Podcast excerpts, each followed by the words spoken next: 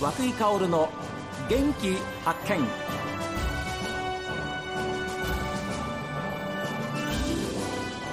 こんにちは和井香織です和井香織の元気発見えこの番組は私が発見した北海道の元気な人と出会っていただきます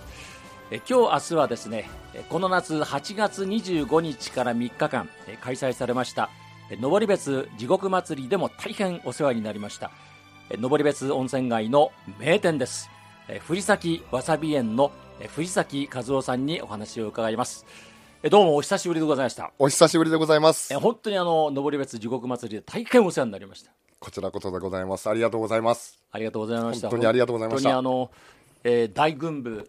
ねフィナーレを飾るはい。あの踊りで、はい僕あの掛け声というか藤崎さんに言われてお手伝いをちょっとさせていただいたんですがもう姉をやってからですねもう夜寝ついてもですね耳にこう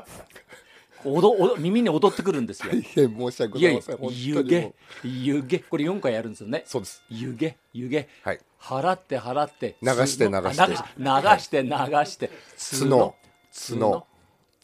出して、角出して、ちょちょんがちょん。はい。これがなかなか藤崎さんはやっぱりもうずっとベテランでいらっしゃいますんで、えー見よう見まねで私も横で、えー一緒にやらせてもらったんですがありがとうございます。大変あのご迷惑をおかけいたしましたい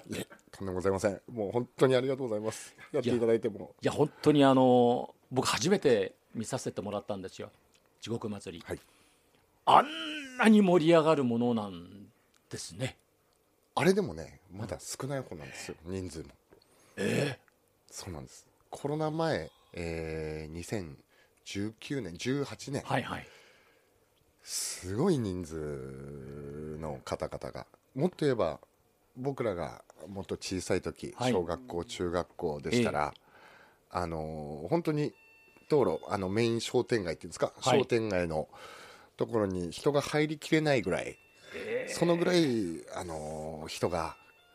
で溢れ返ってたっていうのが正直なところなんですよね。でもあの、まあ、極楽通りというかはいあの辺はずーっとこの辺のホテルの従業員の方、会社の皆さん方、はいそしてホテルだったらあの宿泊客の皆さんたちが、それぞれのホテルに分かれてはい踊るんですよね。そうなんです。で、フィナーレを飾るにふさわしい仮装コンテストなんかもあったりして、、はいいや素晴らしい、僕は本当に、ですからコロナ以後初めての、あれだけのお祭りって初めてでしょ。そうですちょうどあーまたあのー60回第60回ってことはいもはいはいあったんですけれどもねはいですから本当にすごいお祭りが復活して、はいいやーよかったなっていうふうに本当に思いました。本当に涌井さんに助けられましいたやあいりやがとうございますとあんでもありません。えりがとそううごでざいますしょ そんなことはないんですけれどもり、がとうございますでもどうなんですいやか。あ本当なんですの今年の地獄祭りを見てもそうなんですが、観光客の方というのは徐々にやっぱり戻ってきてますでしょおかげさまで、うんあのー本当に徐々に徐々にではあるんですけれども、ええあのーはい戻ってきていただいておりう。ますああよかったですね。道内のお客様もそうですし、んあのーまあ、あの東京だったり、あのー名古屋だったりとかあのあちらの方からっていうのはやっぱりコロナあーの時は全くだったんですね,、やっぱりね少なかったですしもちろん外国のお客様も少なかったですしそれが、あのー一気に今、あのードンと来たという感じでで。実際に年末迎えましても、はい観光客の方なんか特にあの週末あたりはね、はいすごいんじゃないですか。そうですねやっぱり金土になりましたら、はあのー夜までで結構あのーひ多くの人がね歩いてくださってえいるのかなというふうに思いますねホテルさんもすごくあのー入っているのかなとはい。はい満館要はホテルがねあのー潤ってくれると、ええ私たち商店街の方にもはい。あのーやっぱり人がはい。歩いてきてくれるとええいうことで本当に嬉しくは思っておりますそうですよね、はい、ですから藤崎わさび園さんにも、はいお店の中にも外国の方とか、はいあるいはえ道内道外の観光客の皆さんたちも、はいこう入って、でいろいろこうわさび漬けとかいろんなものをお買い求めいただいてるのが外から見えましたもん、あありがとうございます、ええありがとうございます流行ってるなぁ とんでもございいや本当ませんにもうありがとうございますよかったと思いま皆すし様のおかげですはい、ええどうでした今年の夏全体振り返って上り暑い夏だったんですけどあの地獄祭りの頃も本当に地獄でしたよね暑多く分てですね今までで初めてじゃないですかねあそこまで暑かったのあやっぱりはいあんな暑いお祭りはまずなかったです、あの熱中症対策で、はいはい例えば小学生、えー幼稚園、えー本当は、えー街の中を練り歩くはずだったんですけれども、それが結局、えー熱中症にかかるとということで、あのー自粛したりホテルの中でやらせていただいたりっていう形でですね、急遽っていうのがすごく多かった。ありましたね実は私もあの司会進行のお手伝いをさせていただいた中で、はいプログラムにはちゃんと載ってるのに、はい急遽直前、えーまあ、中止になりました、あるいは場所を会場を変えました、はい室内になりました、はいそういうご案内がありましたもん。本当に急だったんですよねえ。あの安倍の日対策というのは用意はしてたんですけれども、はいはいこれはあー晴れるなと、晴れるなと思って本当に僕は安心してたんですえね。えええそしたらまさかの熱中症対策でということで、それは予想がつきませんでした。えはい、えで藤崎さんも実行委員会のもう要職に疲れていたわけでしょとんでもございません。本当に3日間大忙しでしたよなかなかあのこうやってお話を はいしていただけないぐらいの忙しさですよね、え本当に申し訳え、いございやまとんせでもあん。りませんあの3日間本当あのー祭りの前、含めはいあのー毎年恒例のようにですね。はい走り回っております温泉街をそうですよでもようやくそういう忙しさが戻ってきて、はいやっぱりほっとされてますでしょ、逆に本当にその忙しさがありがたい、まあ、逆に力もらえますはいありがたいと思ってますということは1年振り返りましていかがですかどんな1年でしたかどんな一年うーんようやくスタートなのかなというかコロナからのはいあのまだでもやっぱりほ、本ちゃんではないというかうちの店としてもまだまだ、あの従来よりはやっぱり少ないのかなという気もいたします、あそうですかので、うんえー今年がコロナ明けのやっとこうスタートなのかなっていうような気持ちで、えーおりました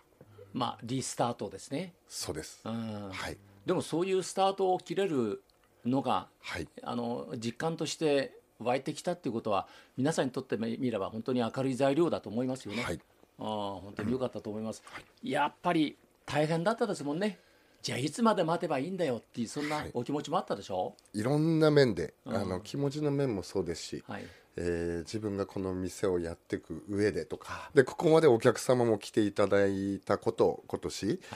うん、本当にありがたく思いますし、これよりますます頑張らなきゃいけないそれにはどうすればいいのかなとか、うんいろんなことを今考えてる最中でございます、はい、というふうにおっしゃるのも、まあ、あーその通りでして実は藤崎和夫さんはこの藤崎わさび園の4代目でいらっしゃいますから、はい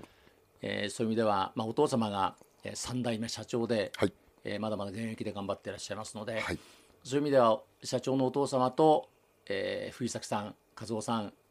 いろんなことをこう話し合うような時間はあったんですか、えーそうですねえぼそっと物事はうちーはのはは社長も言うんですけども、ええあの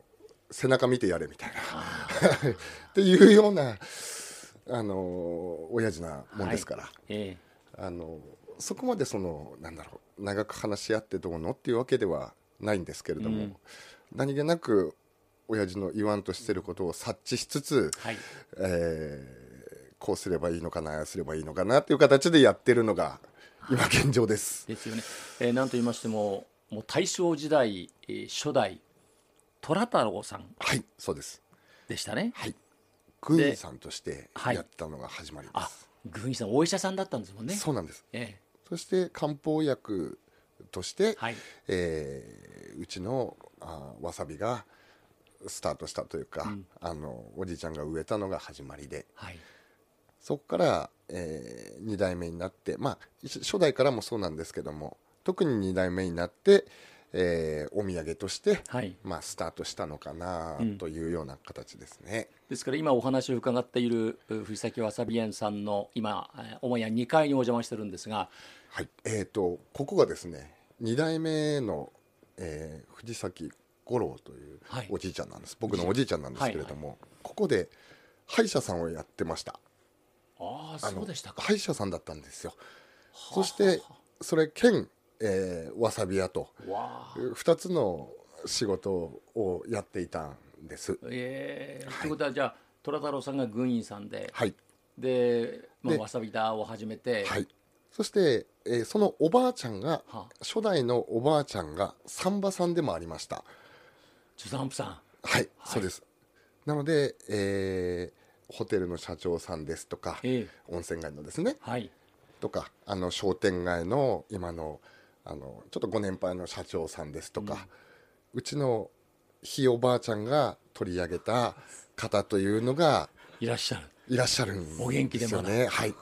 はあそうなんですよね時代ですねやっぱり年代っていうかそうですね、えーな歴んか史不を思議に思う感じますねんですけども、はいどうだったんですかそういう意味では4代前から、はいそういう今の、えーわさび田を作り始めで、はいわさび漬けを作りはいで今に至ってるわけですけれども、はいそういう先祖の方々というのはどんなふうに和夫さんは思ってらっしゃいます、えー今本当にえーまずもう感謝しかないんですけれども、あの今このわさび屋さんがあるのもですね、はいやっぱりあの水を発見、えーしなきゃあーできなかったことですし、はいはいきれいなきれいな水じゃないとわさびって育たないものですからそしてそこにあの漢方薬としてでもあって、はいなんですけれども、えー静岡静岡から職人さんを呼び寄せて、えーひいおじいちゃんが、えーやってくれたことに本当に感謝してますしそうじゃなかったら今のうちはないと思ってますし、うん先見の目というか、うんのがあのあったのかなと。はあはい、ですから静岡からそういう職人さんを呼んでまで、はい、まあ、わさびだというかその棚だというか、はい作ってきたわけですよね。でそうです今ちょうど藤崎わさび園さんの玄関入り口入りますと、はい綺麗な水が流れながら、はいあのーわさびがはいありますなっておはいああいう、まあ、あれは縮小したんでしょうけども、はいああいう感じですねじゃあねそうです。あのーあのうちの店の前で流れているあのお水もですね、ああれも畑から、えー持ってきている水なんです。直接直接あらすそごいうなんですよ。